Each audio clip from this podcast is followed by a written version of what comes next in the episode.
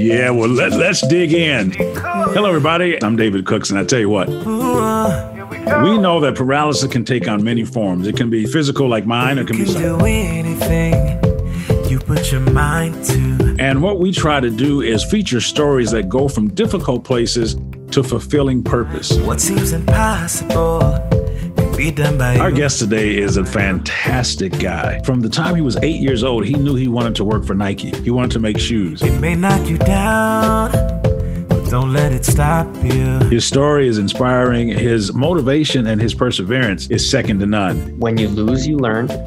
And getting cut just did nothing to me but say, Nike doubts that I can do this. And that that doubt or those rejection letters was nothing more than fuel to the fire. Got so much to give, a lot of life to live. You must go from paralysis to purpose. Get your pen and paper out. Yeah. I'm taking notes. paralysis to purpose. Hello, everyone, and welcome back to another episode of Paralysis to Purpose, the podcast. I'm your host, David Cooks. Our guest today is a fantastic guy. He works for Nike and is responsible for the hands free shoe. And we'll talk about what that means later on. But from the time he was eight years old, he knew he wanted to work for Nike, which is amazing. He wanted to make shoes. You don't hear that very often, uh, but he was able to get there. We're going to talk about his journey uh, and getting there. But along the way, um, he was an, an accomplished athlete, played football and basketball in high school, uh, went on to have a successful career in college. And he did all of that without being born with a left arm. His story is inspiring. His motivation and his perseverance is second to none. And it's indeed a pleasure uh, for me to have as a guest today on our podcast, Richard Ramsey, all the way from. Portland, Oregon. Uh, David, thanks for having me. Really appreciate it. Um, really, really looking forward to this next uh, little bit of time together. Yeah. So um, let, let's just dig right in right away. Your social media handle is the one arm kid. Um, and so you've been that your entire life. Let's just talk about your childhood for a moment. Uh, even before you started playing uh, sports in grade school, being born with a, a physical challenge, what was that like for you as a child? Let's talk about how your your family and your parents uh, helped you navigate at a, at a very young age, because we know that kids can be really rough. For sure. Um, yeah, you know, I- was I was born, and um, prior to being born, my parents would go uh, get ultrasounds and uh, you name it. And according to the doctors, I had ten fingers, ten toes. I was a quote unquote normal baby, and on the day that I was born, the doctors l- looked at each other and immediately rushed me away from from my mom. Uh, my dad was in the delivery room and he heard them say that there's a there's a problem, um, and the the doctor told my dad that I was only born with one arm, and so of course my dad went over and told my mom, and they were asked what they wanted to do, and my my dad was like, what do you mean? What do you mean what do we want to do? Like that was just that was just it. I was just a, a a little baby with with one arm and that was it. Of course growing up though my parents saw me as just a normal a normal boy with one arm not everyone did bullies then were slightly different than bullies now though though they definitely existed um, I was I was bullied when I was in in uh, first grade, and a, a little boy had what what we all call an outie belly button. And if you could see my arm right now, you could see that I've got this, um, I guess, little bump on the end of my arm that would have been the the rest of the growth of of my arm. And he thought it looked just like his outie belly button, so he called me two belly button boy. And um, you know, looking back at it, it's like, why did I ever even think twice about being called two belly button boy? But of course, um, I told I told Mama Bear at home, and uh, Mama Bear turned it turned into Mama Bear. Oh, Um, and of course, that next day she marched right into that classroom. Uh, she talked to the teacher. That conversation, of course, led the parents of the other boy to sit down with my parents, with both of us there, and we talked it out. Um, and fortunately, that was uh, that was the the last I was bullied for for quite some time, at least. Wow. So, so it's important just to talk a little bit about that because I think um, the older we get, we forget how impactful it is to be a child, a young child that may have some sort of difference and to be made fun of, and how that really can make a difference in the life of that young young person. Um, and so, thank, thanks for sharing that story, and and thank you, thank thank your mom for addressing it right away Yeah. you know, and, and, and coming in and and dealing and having that tough conversation.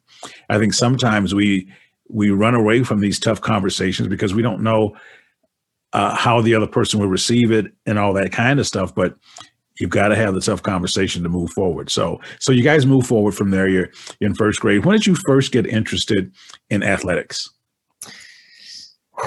When I first got interested in athletics, I was probably I was probably in in first grade. Um, no, I guess it was probably a bit earlier than that. It, it would have been kindergarten because my parents told me I would I would wear my prosthesis device and I would go to school. And during recess, I would take my prosthesis device off. Uh, prosthesis device was was my fake arm, Mhm. and I would go to recess and I would play basketball and then I would put it back on for class once recess was done. Eventually, that led to taking it off at recess and not putting it back on, which then flowed into not wearing it to school at all. Um, at that at that time, I was going through all of these, I guess, emotions of noticing that I wasn't like everyone else. You know, I'm I'm in kindergarten uh, up into first grade, and I'm I'm realizing that hey, I have one arm, and and not everyone does. And then, of course, first grade was when I was bullied, so it was really brought to to my attention. However, at recess, I quickly found that sports, um, specifically things like basketball and football, were things that I did well at um, I, I guess I, I excelled. And I think that's when things started to to happen for me in terms of of sports. I was no longer that kid that was picked picked last because I looked different than everyone else. I, at that point, I was either you know a captain picking teams or I was the first one to be picked if um, you know, if I wasn't a captain. And so that right there just kind of propelled me into into uh, this mindset of this is what I need to do in order to fit in. Mm. Um, you know, one thing I forgot to, or I didn't mention discussing kind of what it's like growing up with one arm. I never wanted to be looked at as different. That that was not what I wanted to be looked at for. I didn't want to be known as as the one arm kid, so to speak. And when I played sports, I, I, I really wasn't. I was known as an athlete that had one arm. That was that was a difference. I wasn't a one arm athlete. I was an athlete that had one arm. Right. The athlete came first, and in my mind, that athlete was was what I had to become in order to be seen as as equal. Um, and then of course just being driven um, a, a lot by doubt. Looking back at it i was definitely driven by doubt but that is what helped and pushed me to become a standout but in my own way which was being a standout athlete. So- one arm. So you you talked about having self doubt at a very young age um, and being a little bit uncomfortable, but how how sport kind of leveled the playing field a little bit, and Yeah. Yeah. it allowed for you, it allowed for others to see you differently, and allowed for you to see yourself differently. Um, so you you start playing. You were really good, obviously, because you were no longer on the sidelines and you were picking the teams instead of waiting for someone to pick you. But let's talk about when you really start playing uh, team sports in order to compete. You know, you talked about being driven by doubt and that kind of stuff. But when did you start playing organized football? What position did you play? How did that work out? I like to hear about your coaches. You know, I'm, I'm sure they had an influence on you on you as well. The amount of coaches I had during that time, um, growing up from you know elementary school to junior high to high school, definitely was was uh, up there. There there were a lot of them. Um, some great, some not as great, but I I really remember specifically my seventh grade football coach. Um, I think this seventh grade football coach pushed me more mentally at that time in my life than I had ever been pushed before with with one with one comment, and uh, it was it was the first the first practice of um, of my seventh grade football season. It was the first time that my high school had ever had a seventh grade um, tackle football team. And we were going down the line, and everyone was uh, telling what position they wanted to play. Uh, at the time, I knew I was I knew I was skilled, but this coach had never ever even seen me before, let alone seen me play football before. So uh, he came to me and asked me what position I wanted to play, and he he um, he's like, "Hey, all right, uh, what position do you want to play?" And I said, "I, I, I want to play the quarterback."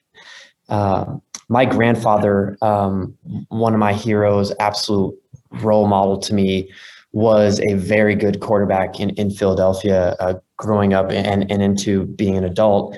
And I wanted to be just like him. I wanted to be the one that was in charge. I wanted to be the one that um, led the team. And I felt that based on um, kind of my sports life growing up until that point, I, I was that type of, of leader, I, I guess.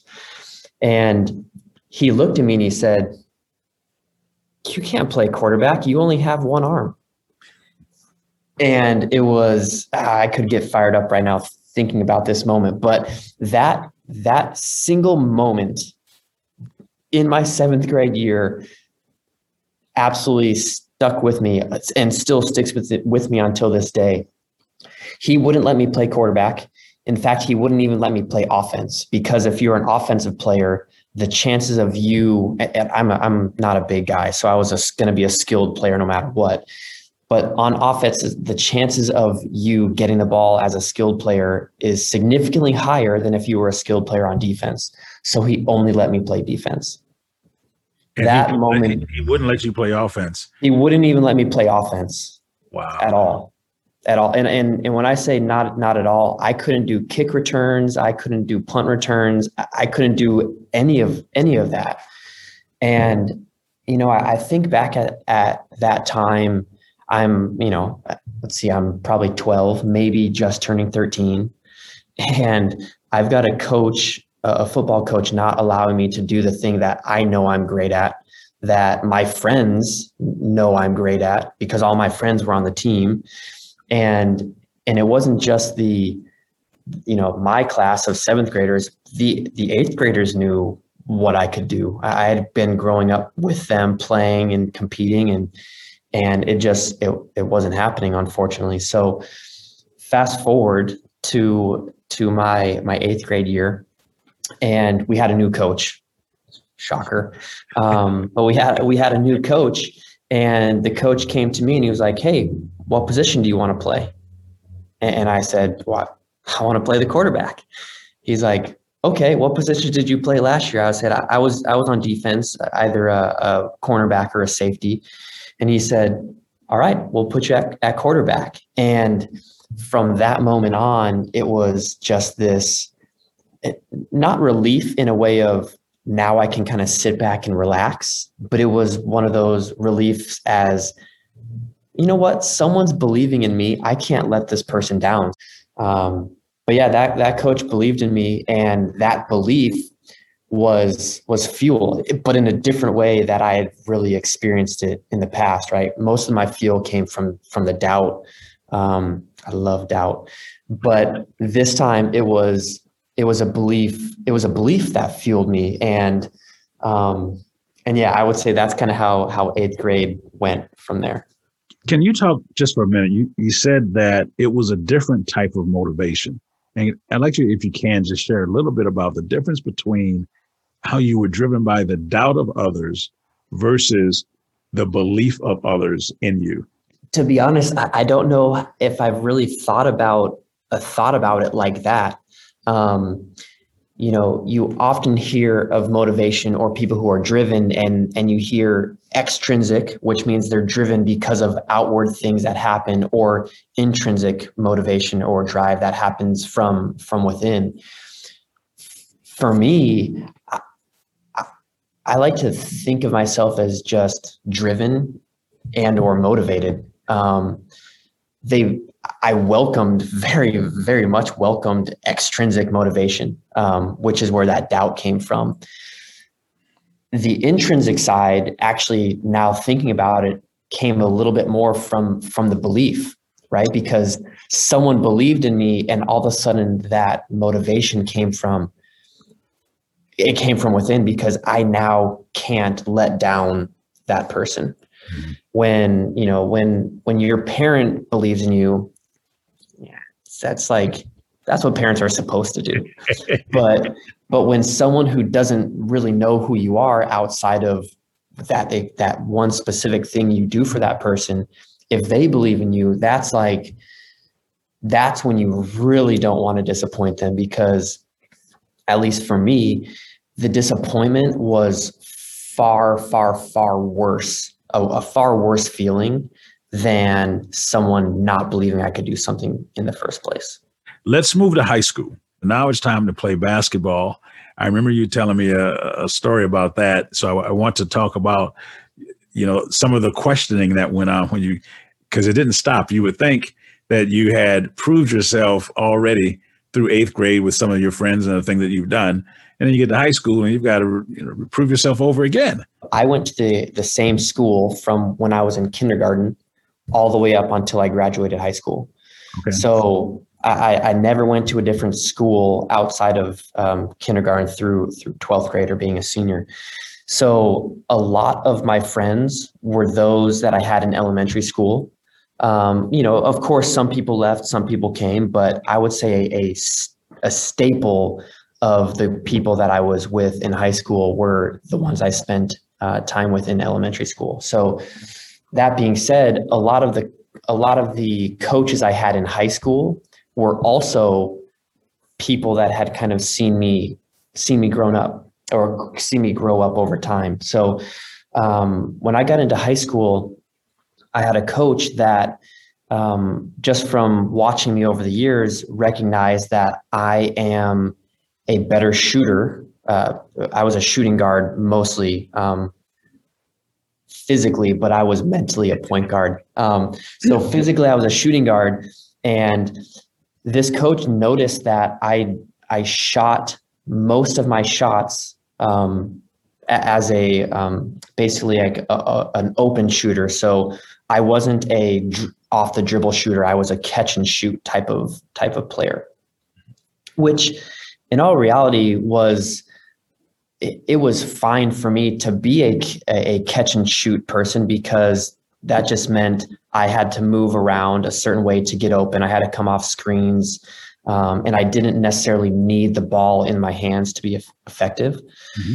But when this coach told me that I can't, uh, that I'm not a, an off the dribble shooter, it was that it was that doubt again that not just crept in, but it like floodgates opened and the doubt from someone else came in and just revved up revved up my my drive to to to prove that person wrong. So, so can we create a picture just for a moment?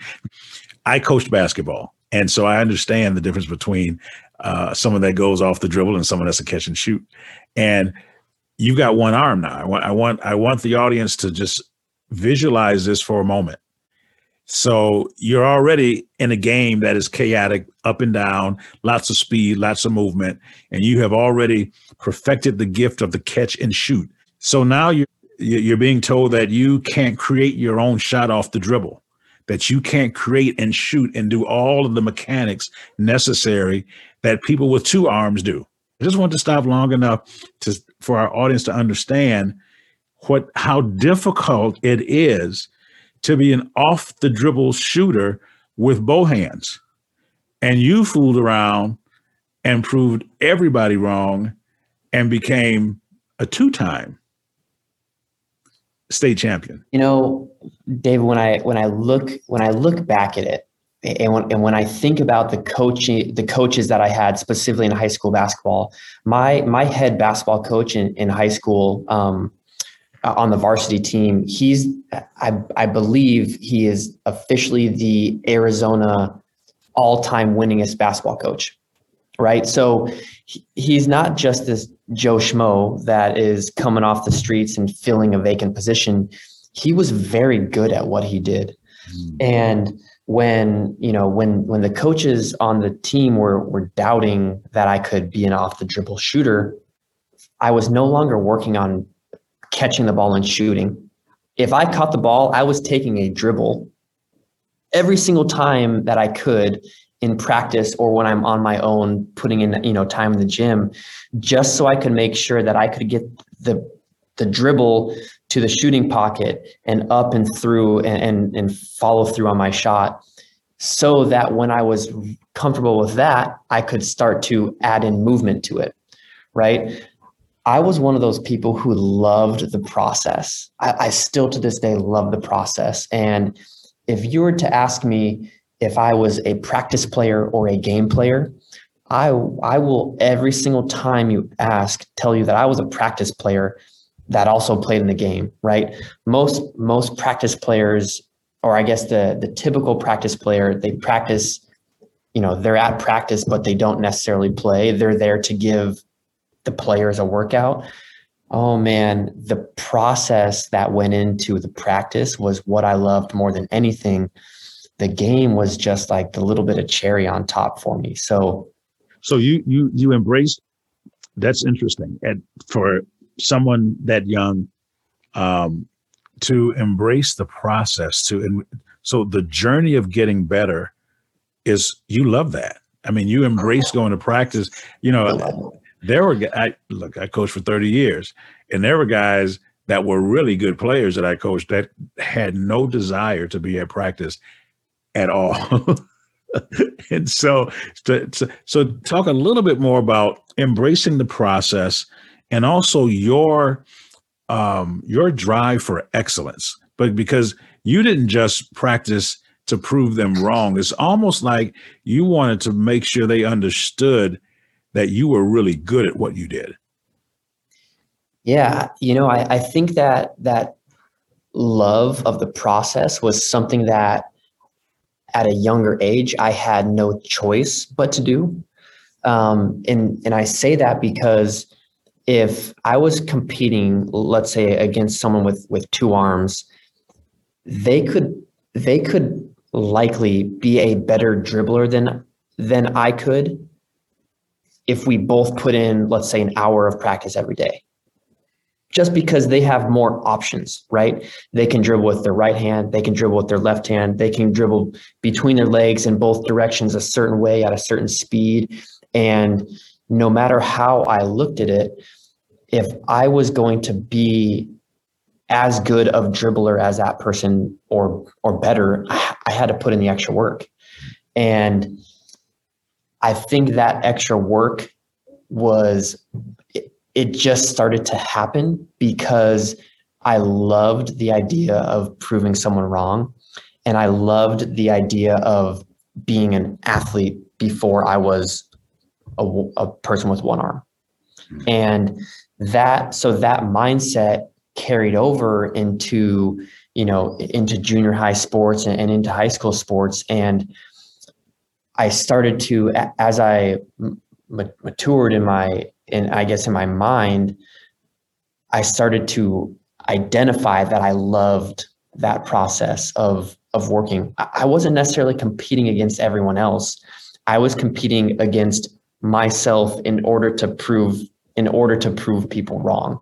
Wow. And that is that's what really made me fall in love with that process and it's it's still something that I have to deal with deal with today. Absolutely. You know, it's it's it's significantly more difficult to compete against yourself than it is to compete against other people, right? So, uh, an example of that, um, when you are, let's say you're out running a mile and you clock a time of, let's say, five minutes. If you ran that exact same mile, but you ran it against someone who oftentimes runs a 430 mile, I would almost guarantee you that you will get a better time. It's just human nature to to compete against something or someone. When when you're com- when you're trying to compete against yourself, you're becoming that much stronger and for me that competition against myself because it was more difficult is what I th- I thrived off of and, and what I loved. And also in the back of my mind, I, I carried this thought of knowing if I can beat myself, I can I can beat any anything that comes my way. Well, freshman year of of high school, we actually had someone um, from Texas came in and and moved in or moved uh, to Arizona. So he was coming to our high school, and I met him at football camp going into freshman year. And I immediately bonded with him. And the only position he ever knew and ever wanted to do was was quarterback. So I was like, okay, well, I could come in here and and I could, you know, I could play quarterback against this guy, or I could do something that I was also good at, which was have the ball in my hands in a different way and, and you know and I could help out that way. So I decided, hey, this guy's great. I'm I'm going to be friends with him. He's going to go out for quarterback. I'm going to go out for wide receiver, and I'm going to just be this one-two punch type type um, player with him.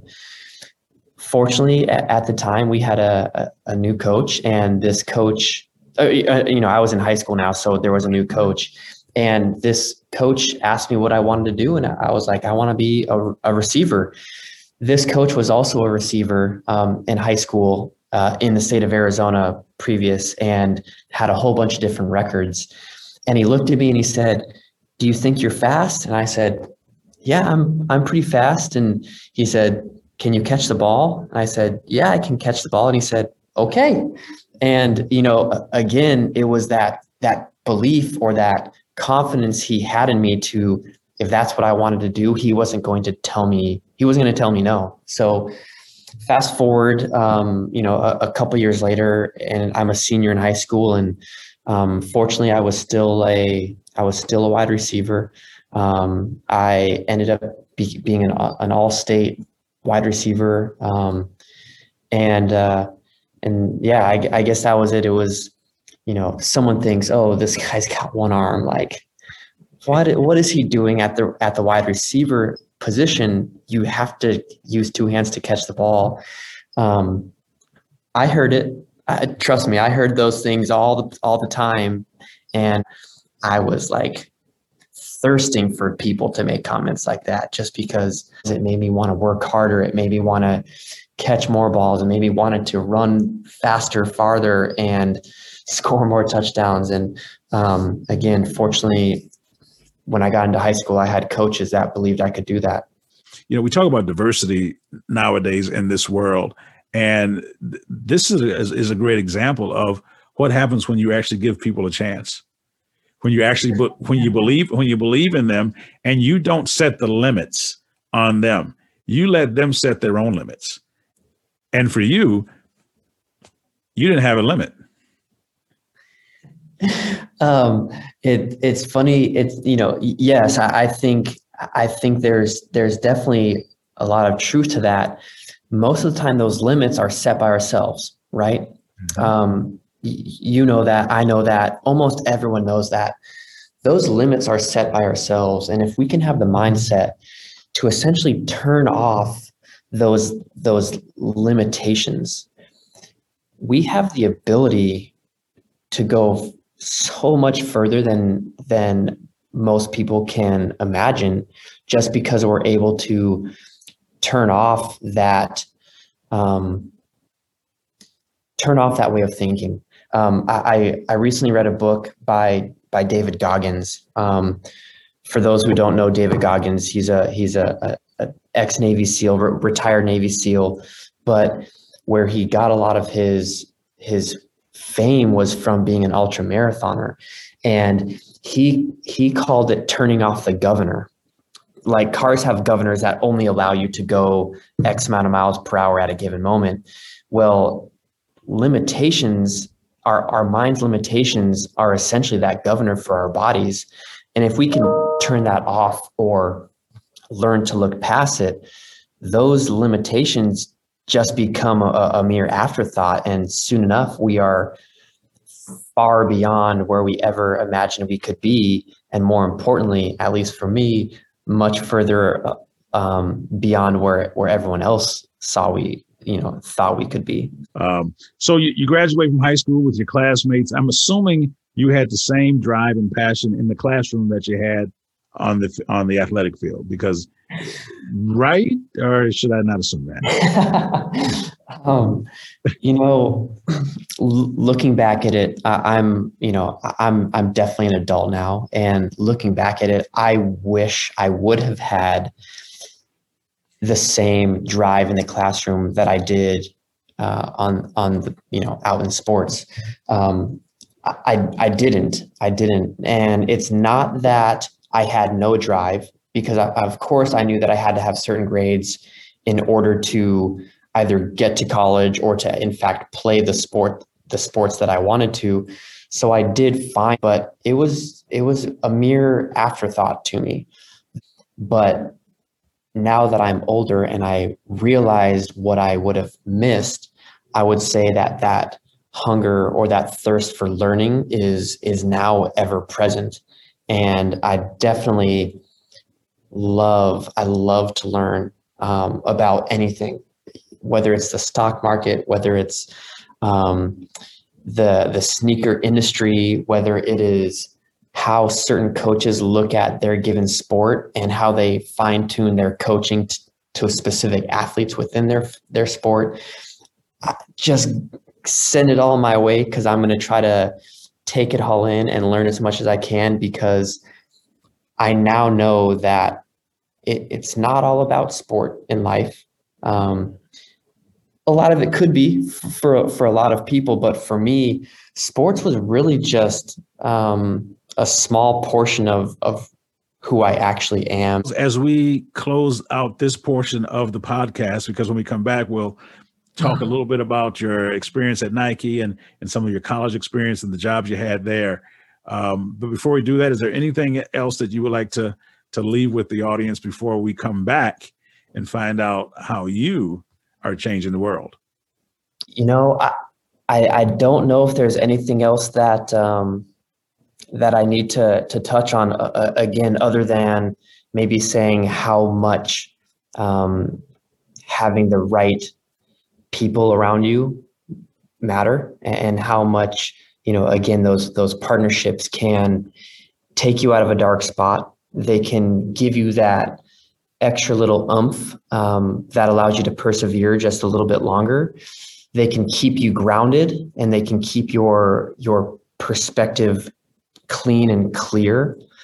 And if you can have all of those things, uh, again, there's just no telling what you can accomplish. Um, for me, it was, you know, and we'll get into this. For me, it was uh, accomplishing my my dream job of of working at Nike. Um, but it's it's also a bit more than that of being able to just inspire that one person and I think having those, having the right people around you, um, it, it, doesn't necessarily have to be 50.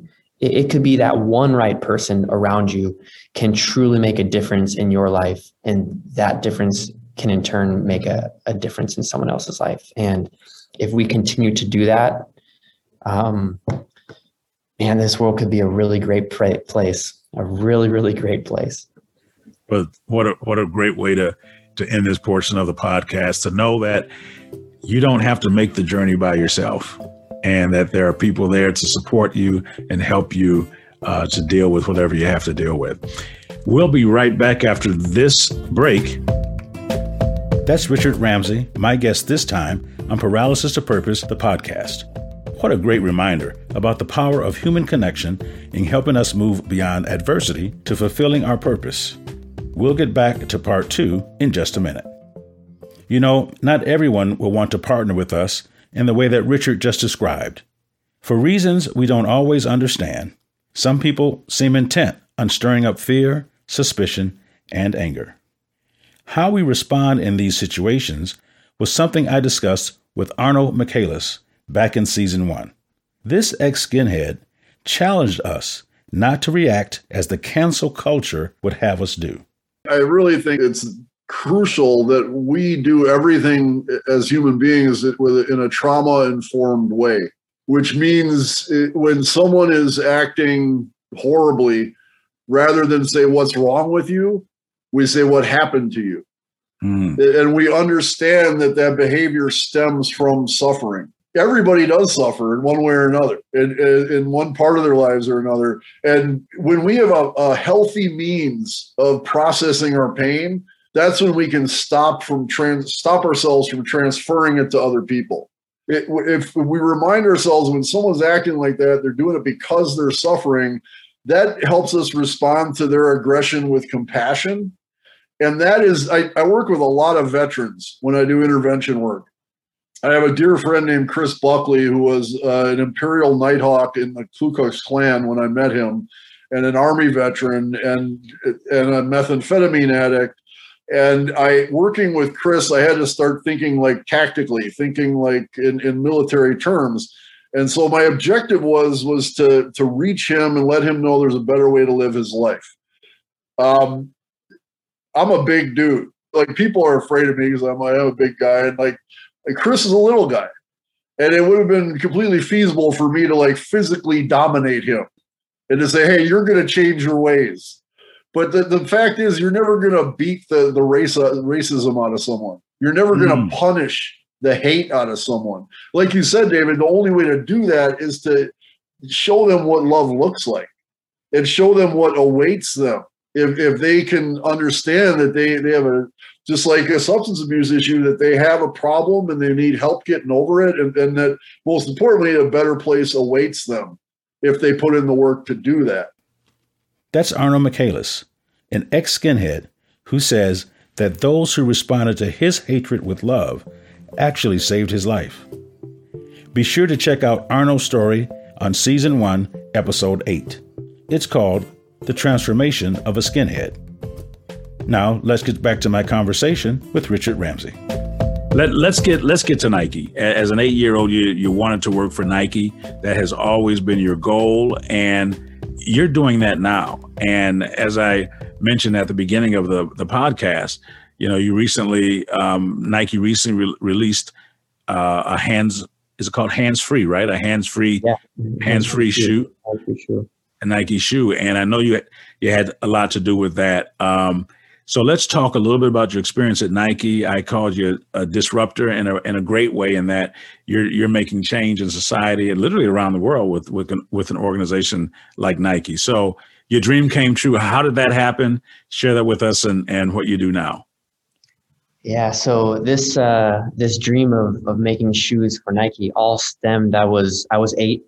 Um, it was man, it was early 1996, probably like January or so, maybe February. And my my dad got me this pair of shoes, a pair of Nike shoes. It was the the Shake 'Ndestrukt, um, and uh, they didn't fit very well. I have really narrow feet, and these shoes were just wider. So I wanted to wear these shoes that my dad got me so bad, but I I just felt like they were slopping around on my on my feet. So I set off on this goal of how can I make these tight to my foot. I of course went through the let's put on three, four pairs of socks. Let's put on, you know, let's tape tape around the shoes like they're spats for football. Um, you you name it. I was I was trying it. I couldn't get the laces tight tight enough, so I ended up taking this basically really wide rubber band, like rubber gasket, I guess. It wasn't even a rubber band, it was more of a rubber, rubber gasket. And I put it around the the mid my midfoot, like the center of my foot, and it just held the shoe tight enough that it was comfortable to wear, and I didn't feel like I was losing speed or athleticism uh, based on wearing this pair of shoes.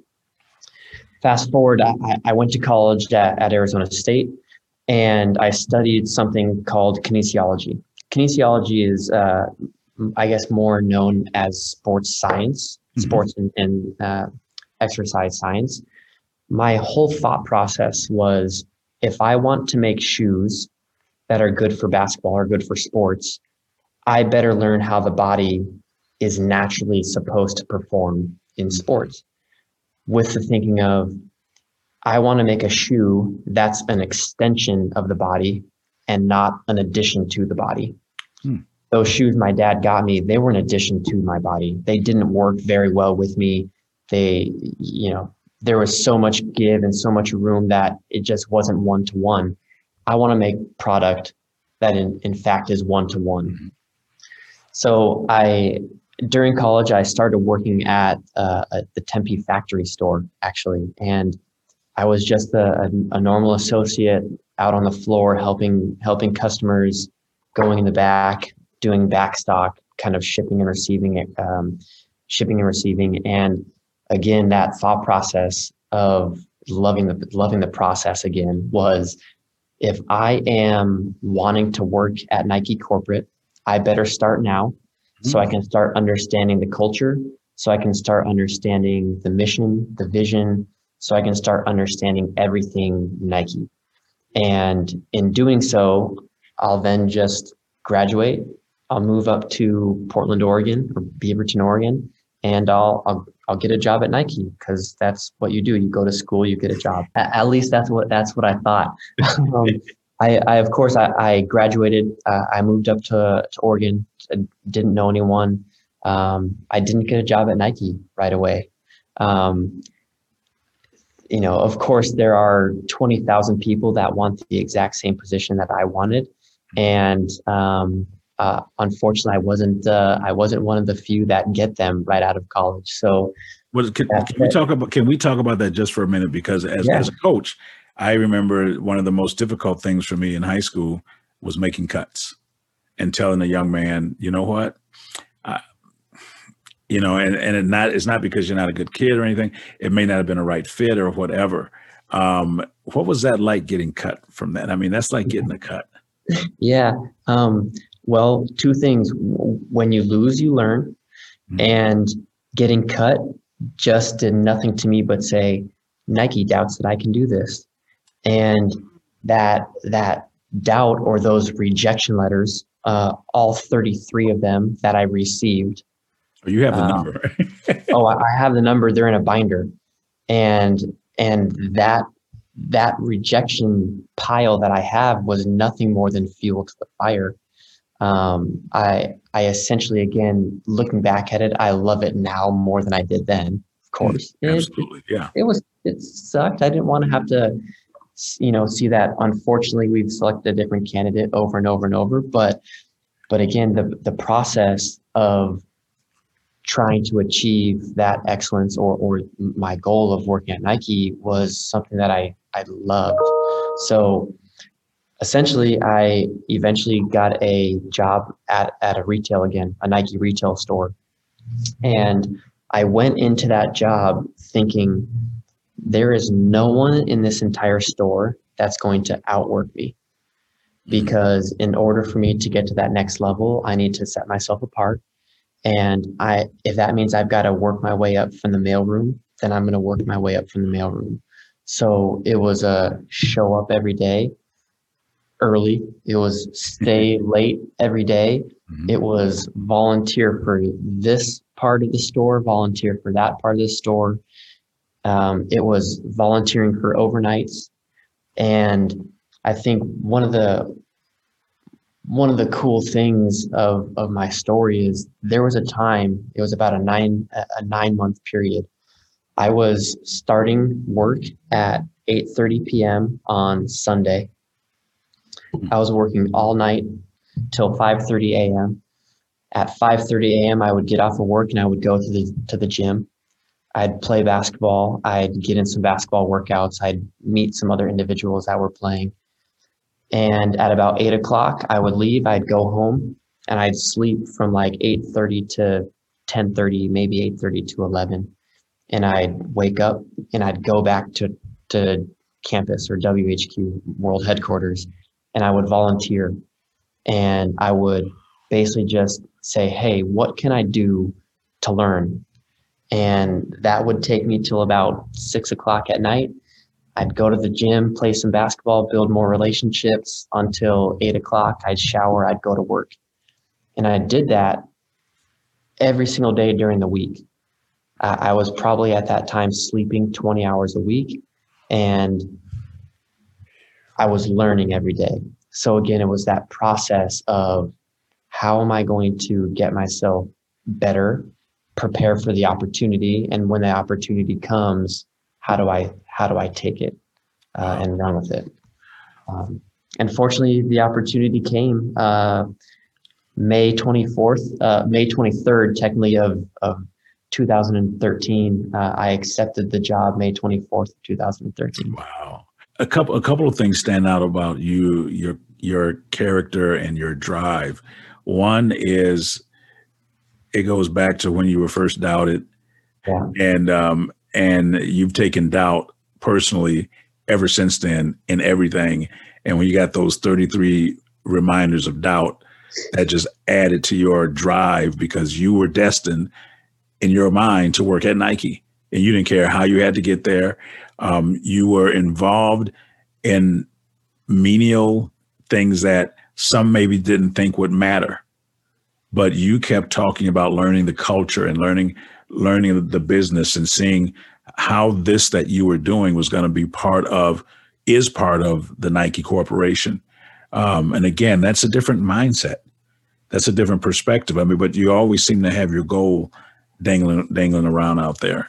So you you got your job at Nike, and um, what was next? Yeah, um, I called my mom. I cried, and then it was business from from there on out. Mm-hmm. I uh, I started I started on campus June 10th uh, of 2013. Uh, I'll still never forget the day. Um, and uh, you know, from that moment on, it, it wasn't how can I get to Nike. It was how can I make Nike better. Um, how can I do this for Nike? How can how can I utilize Nike to make a difference? Um, a couple months after I started, I, I had the absolute uh, fortune to meet someone um, whose name is Toby Hatfield. Um, for those who don't know Toby, he's got a he's got an older brother named Tinker Hatfield, who is the one um, credited to designing the Jordan three all the way to the, the 23 and still dabbles here and there. When I was growing up, like Toby and Tinker were those were big deals for me. Um, I, I was a big sneaker guy and when I thought about sneakers, that Toby and Tinker were, you know, at the forefront of that, along with Phil Knight and Michael Jordan, right? right? So when I when I got to to campus and I was able to connect with Toby for the first time, it was just this like, holy moly, I'm I'm I'm living a I'm living a dream kind of deal. So Toby Hatfield um, is someone that I've looked up to for for a couple of reasons. A, he's he's such a brilliant mind. He creates these Nike technologies that everyone knows and loves, like Nike Free, like the Special Forces boot. Um, the list goes on. Um, but more than that, he's he's a he's an amazing person. I, I met him and I told him that I had some couple of crazy ideas to make footwear for amputees to play basketball in. Mm. At the time, I was I was part of an organ or I'm part of an organization called Amp One Basketball, and um, we're stand up amputee basketball players. So whether you have one arm, whether you have one leg, we play stand up, mm-hmm. quote unquote, able body basketball. Right. And I wanted to figure out how I can make a, a, a shoe that worked better with a prosthetic leg. So I sat down with Toby. We started talking about all these different ideas. Um, and he mentioned to me at the time that he was working on something um, for for people with with a disability, and he asked if I w- would be interested in helping him. Um, of course, I was I was all over that. That I mean, that's meshing things that I love in life. It's it's basketball, it's Nike, and it's it's being kind of being a, a light for people, and it's it's finding ways to better people's lives. Um, and so I, I, jumped in it um, full force. It was a, a, a, side job. I was doing it, you know, 5 a.m. I was doing it 9 p.m. It, it didn't matter. I was doing it outside of my daily. So you had you had daily work that you were doing, and then you had a side job at Nike as part of what you were doing. yeah, uh, yes. side side project sounds sounds a little nicer, but but yeah, a side a side project. We'll go with that. yeah, it was it was definitely um, it was definitely an, another job within my job, but again, when you you know when you love what you do, and you know this, David, but when you love what you do, like it hardly feels like work. So that's kind of where I was. I, I was I was you know newly married at the time, and I didn't have any children, and you know doing this stuff was what I did. So so yeah, we started working on that, and that shoe that we were working on became what is now known as FlyEase. And FlyEase is a platform or a technology at Nike that focuses on easy on, easy off. Mm-hmm. So, how you enter the shoe, how you take your foot out of the shoe, easy open, easy close. How do you secure it to your foot or unsecure it? And uh, adjustability.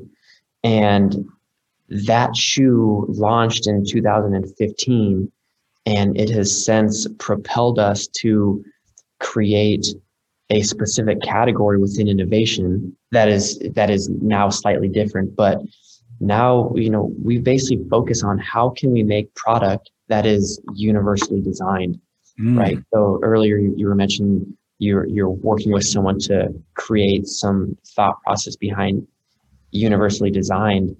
That's what we're trying to do with shoes. We want to allow access for everyone that needs shoes in order to, to put them on, whether they've got no hands, one finger, maybe they don't have any dexterity in their hands, maybe it's, you know, you name it. We want to make sure that our product is universally designed so everyone has access. There's more to come in part three of David's conversation with Richard Ramsey in just a minute. You can listen to David's own story when you download Getting Undressed from Paralysis to Purpose, the audiobook narrated by the author himself. Here is a sample from Chapter 8, where David recalls his first experience coaching basketball with the Vic Tanny Warriors, a Midwestern AAU team with a winning tradition.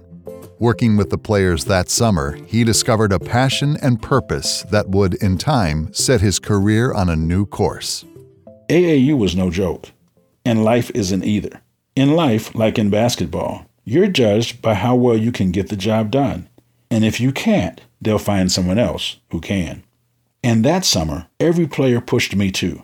Besides making me a better coach, every player volunteered to literally push me in my wheelchair and to talk with me. Not because they were told to, but because they wanted to learn from me. I impressed upon each one of them that even if they didn't think they could do something on the basketball court or in life, I knew they could. The moment they became satisfied was the moment someone was ready to supplant them. So they had to be aggressive and be driven by the next play. They couldn't be afraid of making mistakes.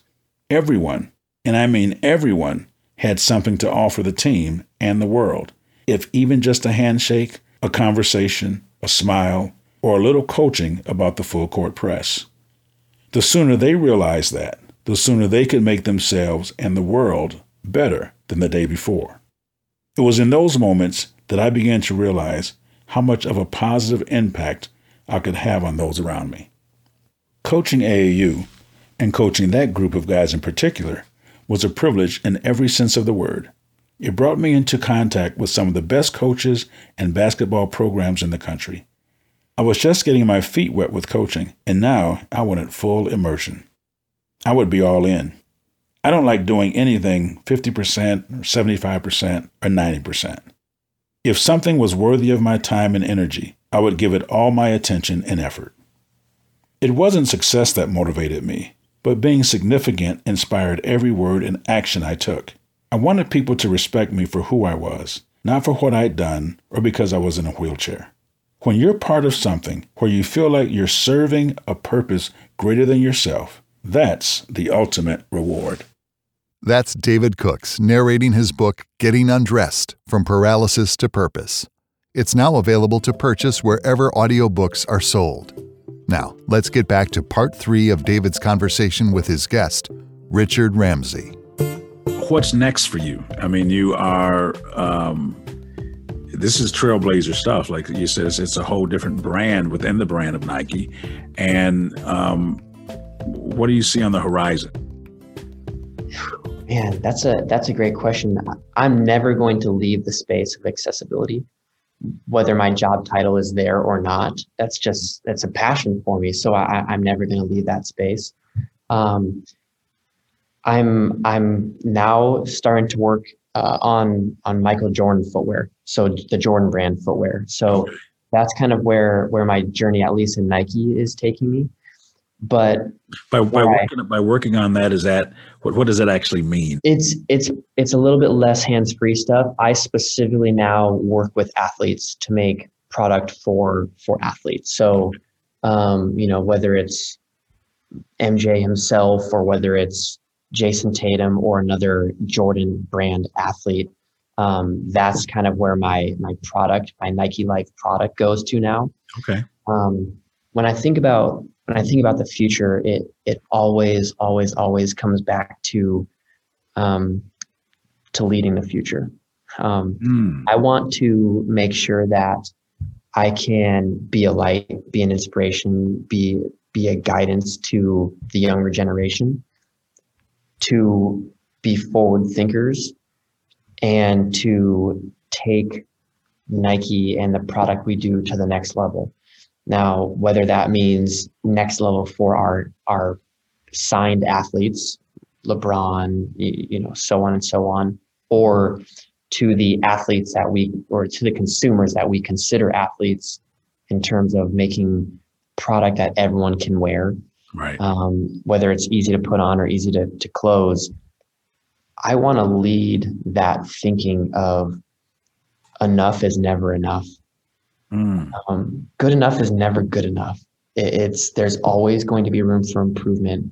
And when you break a Guinness Book of World Records record, there's there's always going to be room for improvement.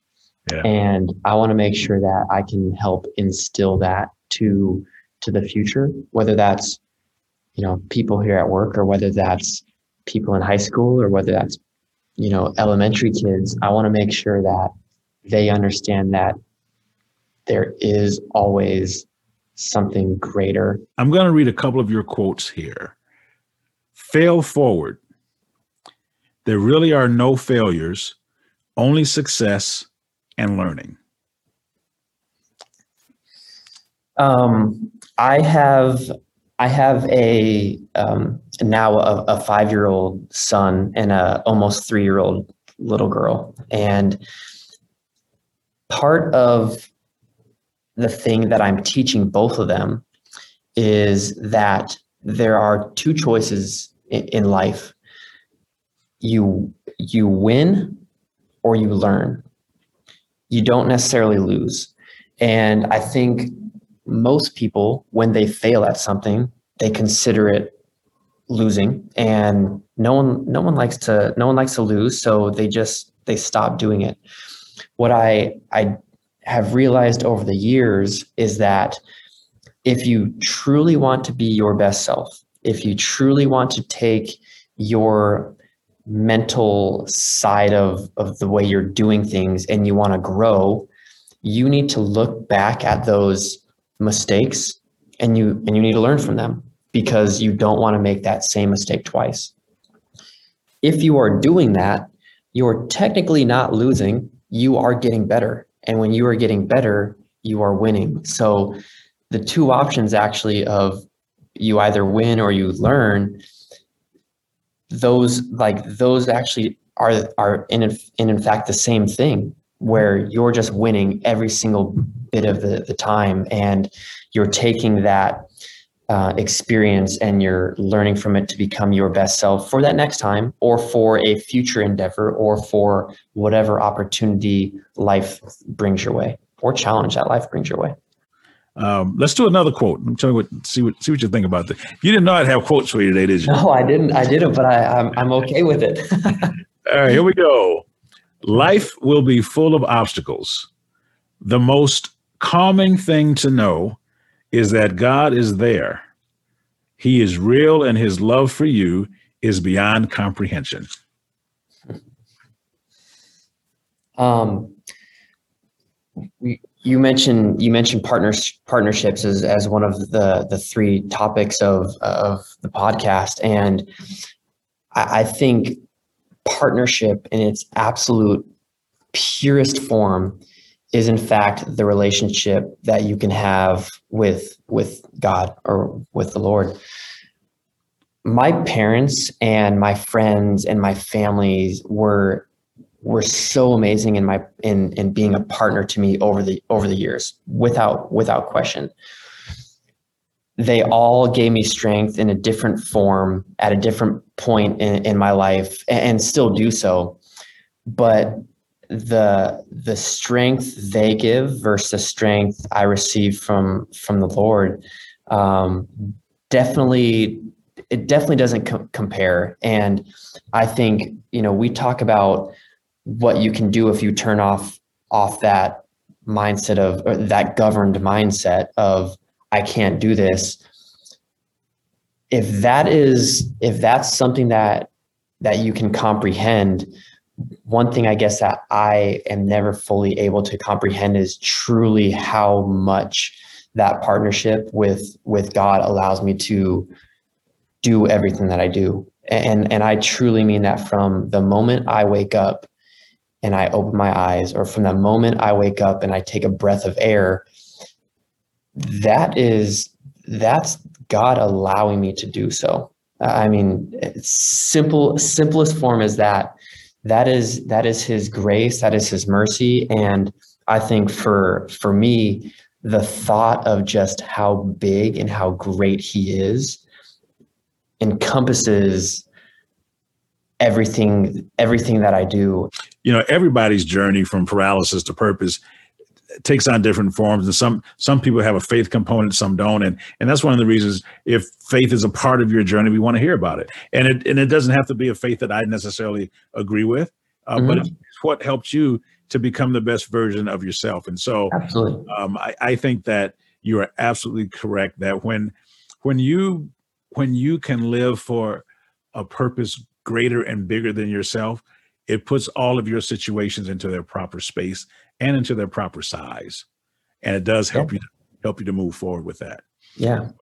Before I I end this podcast today, um, let me just say this has been rewarding for me uh, to hear your to hear your story and your perspective. Um, you are leading from the future, and and that's what's important um, and your passion and compassion uh, for people is is obvious. And so I want to thank you for that. Um, any parting words you, you would have, something that you like to to leave them with? I, I think the the big thing is you will fail in life at times, um, but the ones who the ones who persevere uh, and the ones who don't accept that failure or learn from that failure are the ones that tend to go farther, go faster, and um, I think it was it was Phil Knight that said this in a in an interview. He said the only time you the only time you cannot fail is the last time you try. And I think that really stuck with me because it it just goes to show failing failing's okay. Failing is how we grow. It's how we learn. It's how we get better. And if you are learning, growing, and getting better every single day, you're gonna you're just gonna be able to tackle the world in anything you want to do. Fantastic. Now, how do people get a hold of you? You know the the best way to to find me is just search one arm kid, O N E A R M K I D. Um, I know I'm not a kid any longer, but that's what people called me growing up, and it kind of just stuck. So uh, I, I kept it. But one arm kid, I, am on Facebook, Instagram, um, you name it. I'm I'm probably there. So feel free to reach out. I love to connect with everyone. Fantastic. Well, Richard, thank you. I mean, man, this has been. Uh, I know you're busy. I mean, you're designing shoes and stuff, man. I mean, what the heck? Um, thank you for taking the time. It was. this was really good. This is really good. This is awesome. Really, thank you for having me. I'm looking forward to uh, looking forward to the future. Yeah. Okay. Hey, this is David Cooks reminding you. Until next time on Paralysis to Purpose that your ability to endure is always greater than your willingness to endure. You can do anything you put your mind to. Thanks for tuning in to Paralysis to Purpose. Don't forget to follow us on social media at Paralysis to Purpose on Facebook, Instagram, Twitter, and TikTok. To purchase his book, visit davidcookspeaks.com. Be sure to tune in next time for more inspiring conversations with David Cooks. And so forgiveness for me is like, okay, it's going to allow me to move forward in my life by forgiving this person even if they say, "Hey, I don't I don't receive it." You know and, and, i think that's why it's more important for me the person that's forgiving rather than the other person. Is next time on paralysis to purpose. Chris singleton is a speaker. He is a best-selling author. His story is amazing. The reward for me is not constantly thinking about how my mother was taken away every single day right? The reward for me is is is now looking at a young white male and not saying hey he's probably just like the person that took my mom away right? Because for if you don't forgive, in some instances, you associate everybody with oh. one experience you had. Paralysis to purpose.